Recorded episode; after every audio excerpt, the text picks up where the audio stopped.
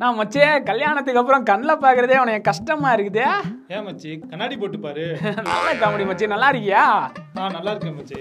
அப்புறம் உனக்கு விஜய பத்தி தெரியுமா? ஓ நம்ம விஜய் இளைய தளபதி விஜய் டாக்டர் விஜய். அது கிறிஸ்டியன் சேனல்ரா நம்ம ஸ்டாப் பண்ணிடுவாங்க. உனக்கு அஜித் சாரை பத்தி தெரியுமா? அதென்ன? அமர்க்கெல்லாம் அட்டகாசம் ஆரம்பம். இப்போ விவேகம் தானே டாப்பு நம்மளுக்கு போட்டுருவாங்க ஸ்டாப் இது கிறிஸ்டியன் சேனல் அப்புறமா அதென்ன? ரஜினி கமல் ஹிந்தில சொன்னா அமிதாப் பச்சன் அபிஷேக் பச்சன். ஏன்? அலியா பட்டே தெரியும். போதுமா? அப்புறமா உனக்கு வில்லியம் தோப்பியா சிரிங்கல் தோப்பியாவை பத்தி தெரியுமா? எதுவும் புதுசா இண்டஸ்ட்ரியில வந்திருக்க ஹாலிவுட் நடிகரா என்ன? மச்சி அவர் ஹாலிவுட்டும் கிடையாது ஹாலிவுட்டும் கிடையாது பாலிவுட்டும் கிடையாது. அவரு நீயும் நானும் இயேசுவை அறிஞ்சுக்கிறதுக்கு உதவி செஞ்ச ஒரு மாசான ஹீரோடா? நிறுத்து நமக்கு இந்த இதெல்லாம் தெரியாது. நான் ஒன்லி வேலி ஏதாவது இருந்தா சொல்லு கேட்போம். யார் அவரு? மச்சி இன்னைக்கு கூட நான் எங்க போயிட்டு இருந்தேன் தெரியுமா? இன்னைக்கு கூட ஆகஸ்ட் எட்டுடா இரநூத்தி ஐம்பத்தி ரெண்டாவது பிறந்த நாள் அவருக்கு. பட் உனக்கு விஜய பத்தி தெரியும் அஜித்தை பத்தி தெரியும் இவங்க எல்லாத்தையும் பத்தியும் தெரியும்.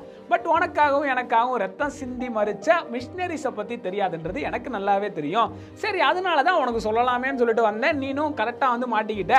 ஸோ சொல்றேன் உட்காந்து கேளு. தென் திருவிதாங்கூரோட அப்போஸ்தலன் the first Protestant South Indian missionary அவங்கள பத்தி தான் நம்ம இந்த வீடியோல பார்க்க போறோம். ஆயிரத்தி எழுநூத்தி எழுபதுல ஒரு குழந்தையோட அழுக சத்தம் யாரா அப்படின்னு சொல்லி பார்த்தா அதுதான் நம்ம ஹீரோ வில்லியம் ரிங்கல் தோபேவோட சத்தம். தன்னோட பதினெட்டு வயசுல இந்த மிஷினரிஸ் ஹிஸ்டரியில அடங்கின புக்கை வாசிக்கும் போது இவருக்கும் ஒரு ஆதங்கம். சா வாழ்ந்தா இந்த மிஷினரியை போல தாண்டா வாழணும். என்னமா பண்ணிருக்கிறாங்க? ஆண்டவருக்காக என்னென்னலாம் செஞ்சிருக்கிறாங்க? அப்படின்ற ஒரு ஆதங்கம் உள்ள பத்தி எரிய உடனே என்ன பண்றாரு? ஒரு லெட்டர் எழுதுறாரு. யாருக்குன்னு பார்த்தீங்கன்னா டேனிஸ் மிஷனுக்கு. என்னன்னா இயேசுவை பத்தி அறியாத ஜனங்கள் மத்தியில நான் இயேசுவை அறிவிக்க ரெடி என்ன அனுப்ப நீங்க ரெடியா அப்படின்னு சொல்லிட்டு ஒரு லெட்டர் ஒன்று எழுதுறாரு. அதன் மூலமா ஆயிரத்தி எழுநூத்தி தொண்ணூத்தி ஒண்ணுல எல்எம்எஸ் அதாவது லண்டன் மிஷினரி சொசைட்டில இருந்து இந்தியாவில் இருக்கிற கல்கத்தா பகுதிக்கு வந்து இறங்குறாரு. உடல்நிலை சரியில்லாத காரணத்தினால மறுபடியும் தாக்கு பிடிக்க முடியாம மறுபடியும் லண்டனுக்கே திரும்ப போயிடுறாரு. பட் ஆனா வந்து அங்கேயும் போயிட்டு சும்மா இல்லைங்க. ஆயிரத்தி எழுநூத்தி தொண்ணூத்தி ஒன்னுல இருந்து சில வருஷம் பாஸ்டரா ஒர்க் பண்றாரு லூத்ரன் சர்ச்சில் பட் உள்ள எரிஞ்சுக்கிட்டு இருக்கிற அக்கினியை அவரால் அணைக்கவே முடியலங்க. எப்படியாச்சும் இந்தியாவுக்கு மிஷினரியா போயிடணுன்ற வெறியினால மறுபடியும் அப்ளை பண்றாரு. மறுபடியும் ஆயிரத்தி எண்ணூத்தி நாலாவது வருஷம் நம்ம தரங்கம்பாடி அதாவது சீகன் பால்க்கு இருந்த இடம் கேள்விப்பட்டிருப்பீங்க. அந்த இடத்துல மிஷினரியா வந்து தரையிறங்குறாரு. இந்த நேரத்துல கூட மகாராசன் வேதமாணிக்கொன்ற ஆளு கன்னியாகுமரியிலிருந்து தரங்கம்பாடி வரைக்கும் நடந்தே வந்து இயேசுவை பற்றி அறிவிக்க கன்னியாகுமரி மாவட்டத்தில் ஆளே இல்லை. எப்படியாச்சும் நீங்கள் ஒரு ஆள் அனுப்புங்க அப்படின்னு சொல்லி கேட்கும் பொழுது அவங்க எல்லாருமே நம்ம ஹீரோ வில்லியம் ரிங்கல் தோப்பேவை அனுப்பி விடுறாங்க.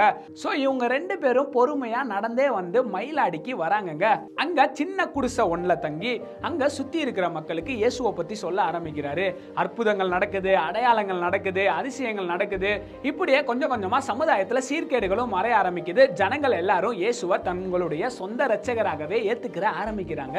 மக்கள் எல்லாம் இயேசுவை ஏத்துக்கிற ஆரம்பிக்கிறாங்களே எப்படியாச்சும் ஒரு ஆலயத்தை கட்டி போடணுமே அப்படின்னு சொல்லி நினைக்க பெர்மிஷன் வாங்கணுமே அப்படின்றதுக்காக எங்க போறாங்கன்னா திருவிதாங்கூர் சமஸ்தான அரசர் அதாவது திவான் வேலுத்தம்பி கிட்ட போறாங்க. பட் திவான் வேலுத்தம்பியோ பயங்கரமான கிறிஸ்டியன்ஸ்க்கு அகைன்ஸ்டா இருந்தனால என்னோட நாட்டுல கிறிஸ்தவர்களா அதெல்லாம் இருக்கவே கூடாது அப்படின்னு சொல்லிட்டு பெர்மிஷன் தர மறுத்துடுறாரு. அதனால என்ன பண்றாரு? அங்க இருக்கிற கிறிஸ்தவங்களை தன்னோட படையோட வந்து கிட்டத்தட்ட மூவாயிரம் கிறிஸ்தவங்களை கொடுமைப்படுத்தி நூறுக்கும் மேற்பட்டவர்களை ஆடு மாடை வெட்டுற மாதிரி வெட்டி துண்டு துண்டா மாத்தி இருக்கிறாருங்க அதுக்கப்புறம் அவர் தற்கொலை பண்ணி இறந்து போக வேறொரு அரசர் வந்ததுக்கு அப்புறம் ஆயிரத்தி எண்ணூத்தி ஒன்பதாம் ஆண்டு பெர்மிஷன் கிடைச்சதுக்கு அப்புறம் த ஃபர்ஸ்ட் சர்ச்சை மயிலாடியில கட்டுறாங்கங்க. அதுக்கப்புறமா தாமரக்குளம் புத்தளம் கோயில் வில சீயோன்புரம் பேரின்பபுரம் அனந்தநாதர் குடி இந்த மாதிரியான இடத்தெல்லாம் சர்ச்சஸை கட்ட ஆரம்பிச்சாரு. அதோட சேர்த்து அவங்க எப்படியாச்சும் மூட பழக்க வழக்கங்கள்ல இருந்தெல்லாம் வெளியே வரணுன்றதுக்காக பள்ளிக்கூடங்களை நிறுவினாருங்க. மழை இல்லாத பஞ்ச காலத்துல தன்னோட ஊர் மக்கள் கஷ்டப்படக்கூடாது அப்படின்றதுக்காக கிணறுகள் எல்லாம் வெட்டி அதன் மூலமா மக்களுக்கு தண்ணீரை கொடுத்துருக்கிறாருங்க. அதுக்கப்புறமா தன்னோட ஊர்ல இருக்கிற சாதி பழக்க வழக்கங்களை ஒழிக்க பாடுபட்டிருக்கிறாரு. அதோட சேர்த்து சமுதாய ஒழுக்க முறைகளையும் சொல்லி கொடுத்துருக்கிறாருங்க.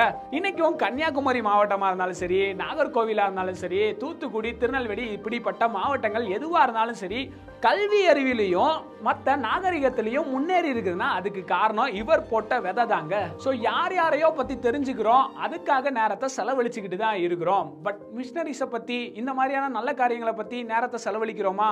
இல்லை. ஸோ நல்ல இன்புட்டை உள்ளே கொடுத்தோம்னா நல்ல அவுட்புட் தான் வெளியே வரும். அதனால இந்த மாதிரியான மிஷினரிஸ் வாழ்க்கையை பற்றியான வரலாறுகள் எல்லாம் நல்ல இன்புட்டாக உள்ளே போட்டிங்கன்னா அதாவது தெரிஞ்சுக்கிட்டிங்கன்னா கண்டிப்பாக நல்ல அவுட்புட்டாக வெளியே வருவீங்க ஸோ இந்த மாதிரியான நிறையா நல்ல இன்புட்ஸை நீங்கள் உள்ளே போடணும் அப்படின்னு சொல்லி நினச்சிங்கன்னா Tamil Christian one not one அப்படின்ற சேனலுக்கு நீங்க சப்ஸ்கிரைப் பண்ணுங்க. மறக்காம லைக் பண்ணுங்க. அப்படியே உங்களுடைய ஃப்ரெண்ட்ஸுக்கும் இதை தேவைப்படுது அப்படின்னு சொல்லி தெரிஞ்சிச்சுன்னா உங்களுடைய ஃப்ரெண்ட்ஸுக்கும் ஷேர் பண்ணுங்க. ஸோ அது வரைக்கும் உங்கள்கிட்ட இருந்து விடைபெறுவது உங்களோட சலமோன்.